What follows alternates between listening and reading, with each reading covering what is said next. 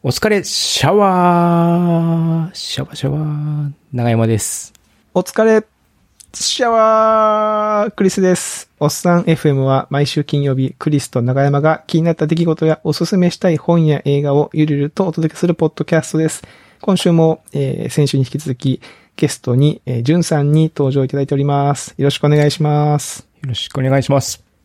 はい、どうも、こんにちは。お疲れシャワー。よろしくお願いします。あ、急に来ましたね。お疲れシャワー。はい。やっぱ勢いが違うんだな、最初のな。うん。いや、だから結構いろんなパターンを、お、おお疲れシャワーは、ジュンさんの言い方いろいろとパターンを見つけてまして、あの、ためを作るパターンがね、僕は好きですね。あれいい。うん。あれいいですね。ーソムリエがいるんですね。お疲れシャワーにも。はい。まあ、そんなことをね、あの、まあ、先週は、えー、ジュンさんにあの、Vlog の話とか、はいポッドキャストのお話をいろいろと聞いてまいりまして、えー、後半戦となる今週はですね、ちょっとあの、家庭、まあ、ご結婚されてて、我々も結婚してますので、はいうん。おっさんが家庭を支える技術というようなテーマでね。えーまあどういうことを、なんかこうか、夫婦生活、まあ家族との生活でなんか工夫してることはありますか？みたいなお話をしていただきたいなと思っております。はい。ジェイさん、 Scrapbox っていうサービス、すごくはい。愛用されていて、そうですね。はい。で、えっと僕もたまに見させていただくんですけども、あの、日記もめっちゃ続いてますよね。日記は1年ちょっと続いてますね。そうそう、Vlog1 ヶ月、今2ヶ月とかは継続して、今はまあ断続的にやってますけど、日記はもうガチで毎日されている感じで、スクラップボックス結構活用されてるって感じなんですか？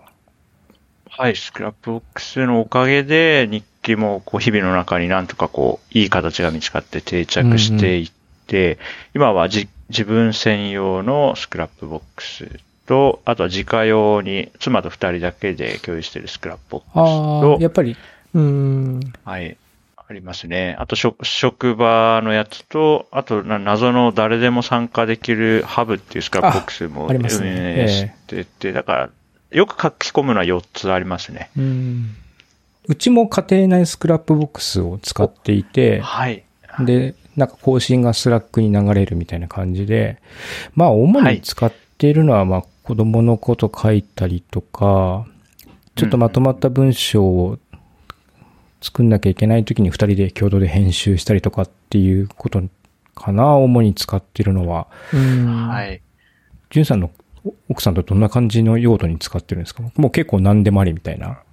なんでもですね。まあ、 Scrapbox の他に、えー Slack とか、うん。あと G, うん G Suite とか、いくつかセットアップして使ってるツールがあるんですけども、基本的にどっちかしか把握してないことをなるべくゼロに近づけたいっていう方針で運用してるので、まあ、その中でスクラップボックスは、例えば近所で今度こういう工事があるよっていうこう案内がポストに入ってたら、それは電子化してペット貼って紙は捨てるとか、おうん。あとは、なんだろうな、掃除用具で、これ買ったってなったら、次にまたこうすぐ買い替えできるように、型番なり、Amazon の商品ページの URL なりを貼って記録しておくとか、まあとにかく何でも書くって感じですね。うーん。でも共有のメモ帳みたいな感じで使ってるっていう感じですね。そうですね。もう僕がなんか僕にしか見えないメモファイルとかがもう気持ち悪く感じるところまで来てしまったので、ああ、もうな誰かと共有してないとなんか、そうですね。まあ、これは仕事のチームでも、その家庭的チームでも、僕はあんま区別せずに考えることが多いんですけども、うん。まあ、自分がチームの一員であるときに自分しか知らないことっていうのは気持ち悪いですね、最近はもああ、うーなるほどね。ん。もう何でも書く。電子化、書類の電子化はどうやってやってるんですか？写メ、写メを取って、写メ、写メって言うのも最近の人。すいません。写メってなんだっけ？あの、スマホでそうですね。写真を撮って。そうですね。あの、スキャンスナップ導入、検討はしたんですけど、導入はしてなくて、オフィスレンズっていう、マイクロソフトが出しているああ、はい。カメラアプリが、あれが、あの、台形補正とか聞いてよく撮れるんで、大体あれで紙の類はピッと写真にして、そのまま放り込んでますね。うーん。なるほどね。やっぱうちもね、そういうの導入したいんですけど、その、お奥さんの方が、まあそういうのがちょっとまあ、読んではくれるけど、登録はしてくれないだろうなっていうのと。なるほど。いやー、人は選びますよね。ありますね。奥さん側のこの、まあ、スキルというか、モチベーションというか、ありますよね。ああとあの、子供がね、プリントの数が半端ないんで、これは全部電子化しようと思うとちょっとなっていう心が折れてしまうんですよ。毎回ちょっとやろうと思うんですけど。なるほど。持って帰ってくんな、みたいな。あそうそうそう子供は何でもプリントだもんな。うん、いや、そうですよね。確かに。それがないっていうのはうちは大きいかもしれないな。まあ、マンションのそういうやつとかだったら全然ね、あの、いけそうなイメージはね、あるんですけどね。確かに。他になんかご家庭、ご家庭、ご夫婦でこう、日々の生活を快適にするのに工夫されてることとかってあったりするんですか？そうですね。うんと、 Slack は有料プラン使ってるっていうのは結構、へおって言ってもらえることはご家庭で有料プランをそうですね、そうなんですよ。僕ままたこれちょっと仕事と絡めた話なんですけど、なるべくこの仕事のツールスタックと家庭のツールスタック揃えるっていう方針が僕にあって、ほうほう。うん、で、ね、でス、 Slack とか Scrapbox のその管理機能とか admin しか見れない画面とかを一通り知っておきたいっていう欲求があるんですよね、昔から。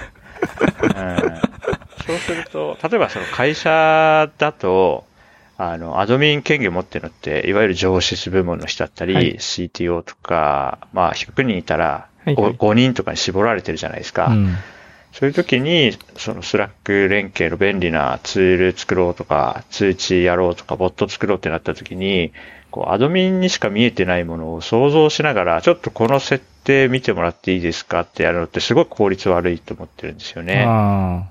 うん。で、その時に、まあ家で G Suite の admin をまあ、世帯主としてやらせてもらっていて、Slack の administrator をまあ世帯主としてやらせてもらっていて、そうするとどこに何があるか全部わかるんで、あの、あ、この画面にあるこの設定ちょっとオンにしてもらっていいですかっていう形で、こう会社でも admin の人にこうパスが出せるんで、僕はそれはアドバンテージだと思ってるんですよ。確かに。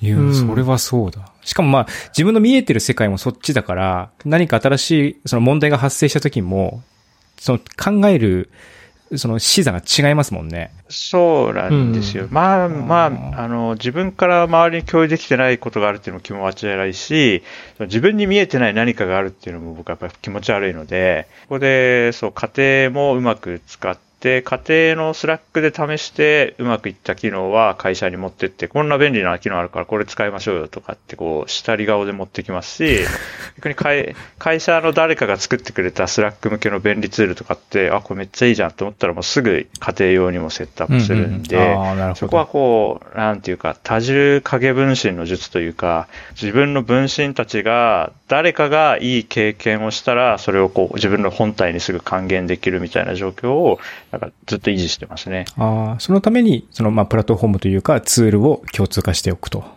そうですね。揃えられるところは揃えて、なるべく自分もアドミンとして触るっていうのは、うん、なんかこうチ、チップスとしてずっとそうやってます。へえ、ああ、それは参考になるな。すごい。確かに最近、おっさん FM ゲストが来ると参考になる話が多くていいですね。我々が勉強になりますね。えー、あの、なるほどって言って。あ、でも、よかった。そう言ってもらえてよかったこれはいい。これあと何人か呼んだら我々本書きましょうか。人のそれ勝手にね。そうしよう。あとなんかその、アナログじゃないですけども、こう、メソッドとしてこう、土曜日にお掃除タイムっていうのが。そうそうそう。ああ、見ていただいて。そうですね。 Scrapbox ぐらいでしか出してないような情報だと思うんですけども。あ、そうですね。毎週土曜日の、えー、午前中に、夫婦、ね、一家総出で家の、まあ、基本お掃除コースみたいなのがあって、それを必ずやることにしてますね。毎週やってます。もうその、掃除の内容自体もある程度ルーチンというか。はい。そうです。これをやろうって決まってるんですね。決まってます。順番も、今最近はもうここから始まって、ここで分担して、最後はこれで終わるみたいなのが、もう型がこう見えてきてるんで、うんうん、もうほとんど何も考えずにやれてますね。いい感じに回ってると思います。いや、これはちょっとうちにも導入したいなと思っていて。掃除がね、なかなか。そうなんですよ。やっぱりね、こう、やれば気持ちいいしね、成果は出るんですけどね。あそうそうなんですよね。うん、それは分かっているんだけど、なかなかこう、とっかかりもないし、で、なんかこう、相手に甘えちゃうというか、こう、そうですね。妻がや、ちょっとや、やり始めたら僕もこうしてあげようかな、みたいな、そういう感じのが多分、お互いにそういう甘えがあったりとかするから、あの、なんか、どっちが粘るかみたいな、ね。そうそうそう。折れてやるかみたいなところが。そう、気持ち悪くなった方がやるみたいな、そういうね、こう、感性の浴衣の方が負けてしまうみたいなゲームになっちゃってるんで、それは良くないなと。こういうふうにこうシステマチックに、あんまりこう、感情とか入れずにできる仕組みにしといた方が、荒れなくていいなっていう気はしますよね。あのね、僕ね、だからそれ、そういう意味で、あれだったんですよ。本当はその、もう本当に感情を無にしてできるように、あの、引っ越した時にルンバを導入したんですけど、はい。ルンバってボタンを押す前に床のものをどけなきゃいけないじゃないですか。そうですね。あの、なんかその、掃除前掃除みたいなタイムがやってて、なんか時々、な俺何やってんだろうなと思うんですよ。プレ掃除みたいな。あの、食洗機にね、物入れるときも一旦ちょっと軽く洗ったりしますけど、うん、あれに似たものがあるなと思いながら やってますね。うん、まあでもちょっと時間を決めてね、まあなんかルーティンを作ってしまうって確かにあの、な、誰のも文句も出ないでしょうし、いいですですね。掃除だぞ、つって。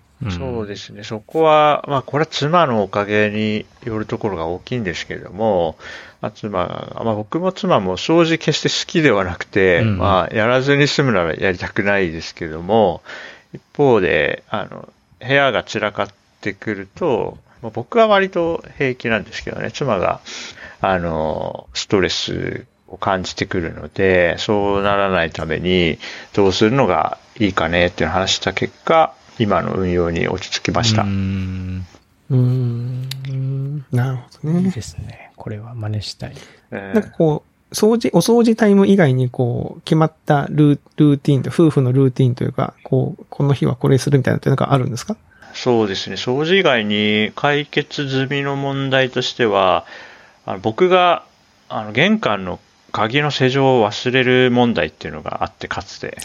お その、家を出ていくときに、帰ってきてから。まあ、どっちもですね。あ、どっちもなんだ。なるほど。まあ、多分、うん、30回に1回とかなんか50回に1回なのかわかんないですけど、まあ、たまに妻が朝起きて、えー、外出ようとしたら、あれ開いてるじゃんって言って、あいつだなってなって、うん、その、罪になってしまうっていうのが、かつて、あって、それはあのスマートロックを導入して、オートロックの仕組みをあの設定したことで完全に解決したんで、これも良かったですね。技術で解決ですね。あ、そうなんですよ。一番嬉しいパターンです。うんうん、それ面白かったのが、こう、オートロック導入してみたら、その、ある日、妻が帰宅した後に、数分後にオートロックがギュイーンって回って、あ、あなたもかけ忘れた時あったんですねっていうのが、可視化して、二人で、わっはっはって笑ってなるほど。いい話だ。いい話、いい話。うん、僕が全然気に、気づいてないだけで、ああ、なるほど。お互いあったんだねって。ただ、妻が、まあ、僕のそういうミスに気づいて、僕は全然自分に対しても、あんま周りに対しても、細かいことを気にしない時が多いんで、うん、気づいてなかったけど、可視化されたっていうのは、これはすごいなと思いました。うん。ああ、いいですね。そういう、なんかこう、の導入しようっていうのに前向きだったりするのいいですね。うん、確かに。あの、まあ、あの、うちはそういうタイプでしょ。まあ、さっきも言いましたけど、新しいものを導入すると結構その、え、大丈夫なのみたいなね、その、ね、オートロックになって、この、なんか、締め出されたりしないかとか、なんかそういうことを心配するタイプなので、結構ね、勢いで、勢いというかね、こう、やるぞっつって、一緒に盛り上がれるのいいですね、だから。はい、そうですね。うん、まあ、これも僕が、どのチームでも、こう、振り返りをやりたがるんで、で振り返りの中で、まあ、プロブレムとしてこういうのが文字になってね、上がってくると、じゃあ、このプロブレムに対してどういうトライをやろうかねっていう話になって、そうすると割と一緒に案を出して一緒に考えて一緒に決めるから、まあ、一緒に決めさえすれば、そこから先はもうやるだけなんで、振り返りがうまくワークしてるっていうのは背景にあるかと思います。あ、振り返りっていうのはあの、エンジニアさんとかがよくされてる、こう、今回やったことで、これ良かったねとか、はい。次はこうしたいねとか、はい。っていうのを、こう、お二人の時でもやってるみたいなことなんですね。そうですね。最近は、あの、割ともう振り返り会みたいな場を設定しなくても、なんか起きた時にシュッとこう、喋って口頭でパパパッとこうできるようになって、連動が上がってきたんで、大大げさな振り返り会みたいなのは、あの、年末にやるぐらいなんですけども、こそね、うん付き合いたての頃とかは、まあ、今と比べると衝突しちゃったりとか、うんうんその一一緒に暮らしてみたら、お互いのこういうとこがこう気になるね、ストレスになっちゃうねっていうのは、今よりいっぱいありましたので、もっとね、昔はもっと半年に1回とか3ヶ月に1回とかで振り返り会やってたんですけどね。まあそう考えると振り返り会自体は、夫婦円満のコツの一つではあるということですかね。回数が減ってきて。あ、そうですね。なんで日常にもう、こう、ばらけさせたというか、常に振り返りはやってるみたいな状況まで持ってこれたので、これは僕はなんか良かったなとその。問題が大きくなる前に、はい。そういうところで、まあなるべく早期に解決に動くと。はい。そうですね。ここは僕の価値観がかなりこう、色濃く反映されてる部分だとは思うんですけども、うん最初はやっぱり振り返りって、こう、ネガティブな感情にも言及しなきゃいけない回なので、うん確かに。な、まあ、訓練しないと、なんかチームの良くなかったことをこう上げてみんなに共有するってね、簡単じゃないですけどもね、やって、うん。そこでこう問題として上がったものをチームで解決できたっていう体験を1回、2回、3回ってやっていくと、あ、自分たちって自分たちを改善できるんだっていう雰囲気がだんだん醸成されてくるじゃないですか。うんうん、そうすると、チームで過ごす時間がこう自分たちのものになるんで、そこまで一緒にいい体験をできれば、そこから先はこう転がるようにいろんなことを改善していけると思うんで、そこまで持っていけるかどうかが結構チームがいいチームになるか、こう、いまいちなチームになるかの境目だなって、こう感覚的にはそういうふうに捉えてます。じゃあ奥さんとはそれがうまくいってるんですか？そうなんですね。まあ、ね。なんでけ結婚したっていうのもあるんですけども、うん、一緒に、一緒に運営、まあ、改善、改善は本当にすごく大事というか、自分の人生のハンドルを自分で握れてる感っていうのは僕にとってはすごくプリミティブに大事なものなので、うんうん、その感触を持てる相手だなって思えなかったら、まあ、あの、そういう相手だったら結婚相手には選べなかったかもしれないですうね。んいい話ですね。あ、ありがとうございこます。れいい話。続々といい話が登場するな。ちなみにあの、まあ、おっさん FM 収録にあたって、じゅんさんにもあの、お話をしてみたいこと何かありますかという、こう、ちょっと、はい。えーあの、メモをいただいてるんですけども、はい。ど、どんな自分でありたいかという問いかけ。あ、COVID-19 そうですね。はい。この話をちょっとはい。聞こうかなと思ったんですけども、はい。えー Who do I want to be during COVID-19 ですかね。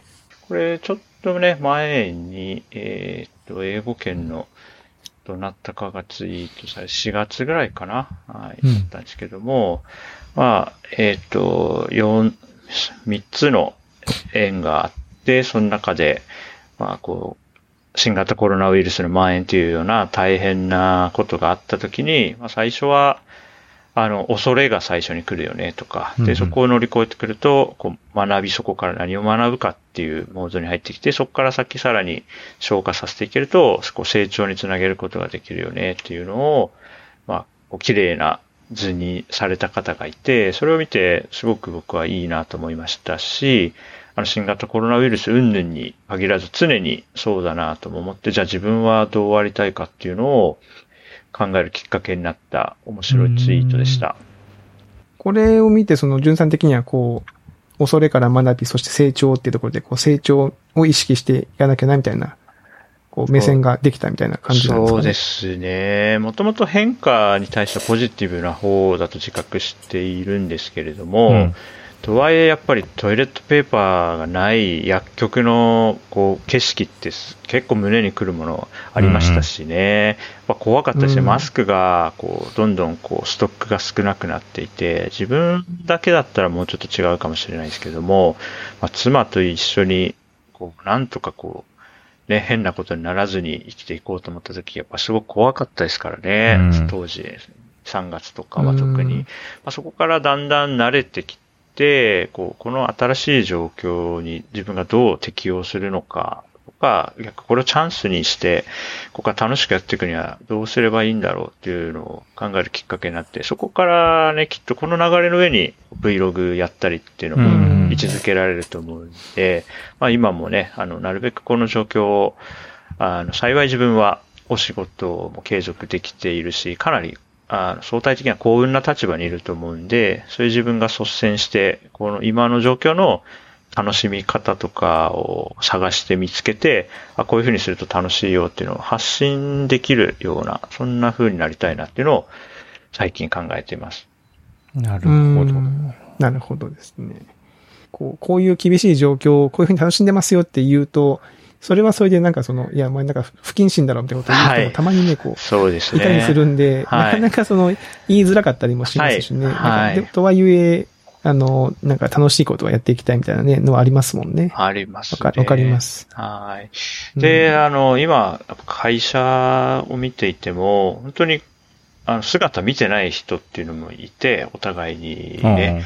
うん、その中で、僕が Vlog とかやると、あなんか元気そうだねって見てもらえるのはすごく大事だなと思っていて、うん、うん、だから気軽にお互い発信していけるといいねっていうのをやっているうちに結構身の回りで新たにこう声の日記みたいなの始める人が現れたり、うん、うん、あるいはあの今までブログとか日記とかあテキストのメディアやってなかった人が今のね、この時期の自分の記録、気持ちを記録していきたいって日記を始めたりとか、まあそういう動きが出てくるのは本当にこう尊いことだと思うので、そこに関して何か少しでもうん、みんなで楽しくね、やっていけたらいいなと思って、今日の、なんか、ポッドキャストもすごく僕はありがたいですよ。そうですね。そうそう。僕ね、先週聞きたかったんだけど、聞けなかったのがあって、はい、その、ポッドキャストで思い出しました。その、はい、ジュンさん、その、おっさん FM、我々のおっさん FM はどの、どのタイミングで、あの、聞かれたのかなってちょっとはい。教えてほしいなと思ってたんですよね。えー、気づいた時には知ってたんで、あの、明確にこのタイミングっていうのは、実は覚えてないんですけれども、ただ、覚えてるのは、やっぱ浜崎健吾くんが出た回ですね、65。はい。65は、65の、例えば話がありますよね。ありますビルド65。65回に出た浜ちゃんが、おっさん FM65 回に出た、その後に、12級 Vlog65 回に出る。ここに出てる。65の男。そうなんですよ。あま、ケンゴは仲のいい友人なんで、ケンゴが出たタイミングは、おっと思って聞きましたね。だから、このあたりだと思います、おそらく。ああ、なるほどですね。やっぱりそういうゲストの方をやっぱ呼ぶ、我々も一応そういうことを期待して、そのゲストの方の知り合いの方にちょっと知っていただきたいなみたいな部分をちょっとあって、呼んでみましょうっていう面もね、あの、あったんで、そういう意味だと良かったですね、なかなか。いい巡り合わせになったなと思いました。すごいいいと思います。あの、YouTube で言うとこのコラボ文化というか、ね、お互いに行ったり、呼ばれたり呼んだりして、お互いのね、リスナーだったり視聴者がこう混ざり合うってすごく面白いですよね。面白いですね。うん。面白い。ね、全然呼ばれないんですよね、僕ね。呼ばれない。そうなんあ、じゃあもうお二人は、もう、12級 Vlog 出てくださいよ。あ、全然行きますよ。Vlog。いや、あの、出たいですね、うん、いや、今日ツイートしようと思ったんですよ。僕もゲストに出たいなって。でも自分で言うのもあれだなと思って、下書きにして保存してたんですけど。いやいや、出てください。あの、映像ありでね。こういう話を、え映像ありで。あ、映像ありで。あ、Vlog だからね。からねはいはい。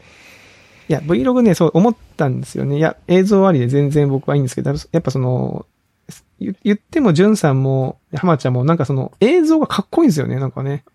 部屋の感じとか。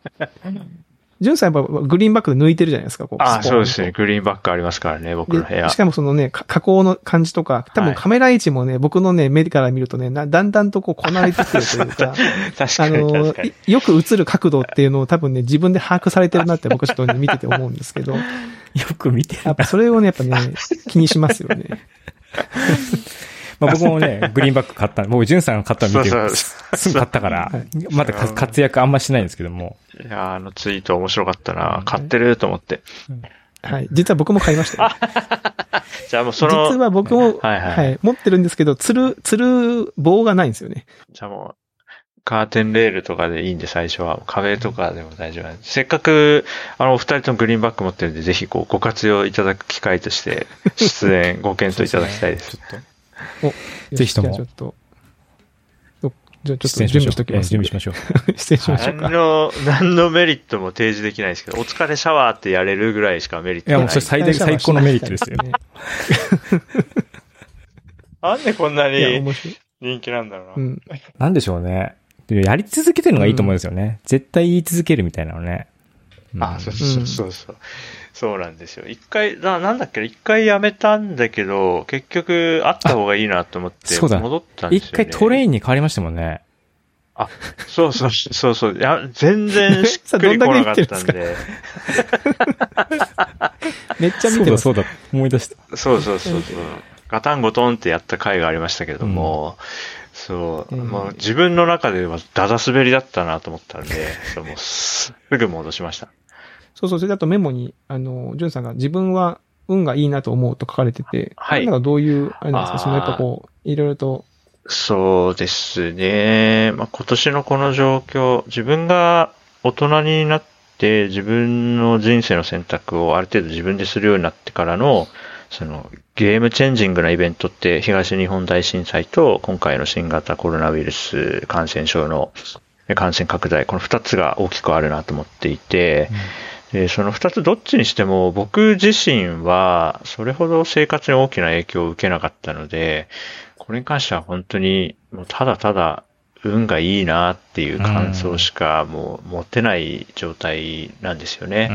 うん。なんでその中で、まあ、大変な立場の人たちがいるのはわかるんで、まあ、その方たちにはもうお世話になるしかない、で医療従事者の方たちにはもう本当によろしくお願いしますって言うしかできませんし、まあその大変な人が大変な状況で頑張らなきゃいけないのは、まあそれはそうなんで、その中で、そうですね、自分はいかに楽しむかっていうことをやる使命みたいなものがあると定義しているので、それさっきの話につながる感じですね。あ、なるほどですね。うんなるほど、なるほど。まあ確かに、こうなんかこうね、こん混乱じゃないですけど、こう新しいね、こう遊遊び方というか、うん、うん。えー、なんかね、楽しみ方がどんどん提示できるといいですよね。そうなんですね。そこをまあうん率先してやるっていうのが、まあ、せめてできることかなと思うんで、今のところは。うんそれをやって、今日もこうして、あの、楽しいオンラインの遊びを混ぜて、ね、遊び混ぜていただいてるっていう感じです。はい。そうですね。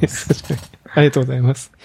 はい。というところで結構いいお時間になってきたんですけども、えー、りゅんさんの方で、ななんかお知らせというか、えー、あれですかね、Vlog の方を、えー、チャンネルフォロー みたいな。このすか、ね、じゅんさん、初めてチャンネル登録してくださいって言ったら、登録が増えて、やっぱりこういうの大事だなと思ったっていうのをツイートされていいて、僕らもそういう時ありましたよ。よね。ありました別に僕らがすげえ増えてるみたいな言い方言いましたけど、全然増えてない増えてないんだ。けど、言った、はい言ったらやっぱりちょっとこう、あの、反応があって嬉しかったみたいなのもあるんで、あの、えある。ーぜひ、あの、12級 Vlog 面白いので、はい。まだね、まだ登録されてない方はぜひともチャンネル登録の方を。ぜひして、ベルボタンを押して更新されると、通知が来るように設定しておいてください。なんか、あれですよね、その我々のおっさん FM も多分その割とこう聞いてる方たちは割とこうある程度固定化されてるので、あの、な漫画であるじゃないですか、漫画のツイッターでよく流れてるコマで、あの、火事、火事を見ながら誰も通報していないのであったって、あるじゃないですか。ありますね我々がその、あの、お便り待ってますとか、お便り欲しいですって言っても、多分みんな誰か書くやろって思ってあ、その、誰もお便りを出してないのであったっていう状態になりつつあるのかなって、この間ふと思ったり。確かに、お便り欲しいなうんまだ来ない。ですね。ちょっとまだね、遅延してこないんですけども、ぜひまだね、サーバーたま溜まってんでしょうね、とかね。うんまはい。あ、ぜひとも、じゅんさんの、あの、チャンネルをですね、あの、登録の方お願いしますと。ありがとうございます。いう感じですかねそんなことまでやっていただいてあ、ありがとうございます。おっさん FM になんか求めることみたいなのとかあります？あ、そうそうそう。求めることですか？いや、もう、あの、二人が一番、こう、続けられる形で、もう長く続いて、あの、老人ホームとかでみんなで聞きたいなと思ってるんで。長く続いて。その時おじいさん FM おじいさんおじいさん FM に、どっかで、いいですねあの、シーズンっていう概念すごい便利だなってやってみて気づいたんで。あ、確かに。そう、それだ。シーズンいいっすよね。もうすぐね、えっと、2年目になるから、はい。うん。うん。ちょっとシーズンちょっと導入する、いいかもしれないですね。うん。なんか区切り、勝手に区切りをいつでも作れて、運用をいきなり変えても怒られないんで、シーズンってすごく便利ですよ。確かに。言ってこう。使ってこう。使ってありましょうね。あとシーズンって言いたいんですよね。あの、テラスハウスとかに対する憧れがあるからなのか、そうそう、ねシーズン2とか言いたいっていうのがあって、最初はい言いたくて言ってたんですけど、機能としてもすごく便利だって、やってみて分かりました。なるほなるほどな。Vlog の方もなんかシーズン3になったらこうデザインとかなんかその、サムネの感じも変わってますからね。そうなの、変えましたね。うシーズンなんですよ3って言われると、なんか3まで続いてんだ、すげえみたいな単純ななんかすげえなってこいう、うん、老舗感がありますね。そうなんですよ。うんそうそう、シーズンすごいいいですよ。海外ドラマもシーズン3ぐらいが一番面白いんですよね。そうそう。うん今油に乗ってるっていう感じが出てると思うんですよ。2はシーズン3結構叩かれがちですよね。そうそう そう、どうなんだろうな、みたいなね、なりがちですよね。はい。なんはで、いそうですね、おっさん FM もシーズン2、3、4と、あの、続いていくことを期待してます。あありがとうございますありがとうございます。はい。またあの、ジュンさんもどっかのタイミングでまたちょっとあの、あゲストとしてですね。いつでも。はいまた、はい。あの、登場いただきたいなと思いやー、嬉しい。そう言っていただけて、ああ、よかったです。ありがとうございます。あの、お知らせの内容が、あの、ケンタロウさんと同じお知らせ内容だったのが面白かったです。本当だ。確かにね、2回連続ゲストが チ、ャンネル自登分の録。YouTube チャンネルのチャンネル登録お願いする。これ、新人 YouTuber の登竜門的な番組じゃないですよね。全 全然そんなに影ま響力ないです我々がまだね。、我々がまだくぐってないから、登竜門です。探してるところなんで。みんなここに来てプレゼンして、さてじゃあチャンネル登録いかがでしょうかってなる番組みたいになって面白かったです。そういう番組じゃないです。まだまだそこのね、なりたいな、そうそういう感じになっていきたいですね。我々もね。頑張っていきましょう。はい。というところで、えーえーいいお時間になったので、はいえ2週にわたって、じゅんさんに登場いただきました。ありがとうございました。ありがとうございまあすー。本当楽しかったです。ありがとうございました。はい。では、えー今週のおっさん FM は以上です。また来週お会いしましょう。さよならさ。よなら。シャワー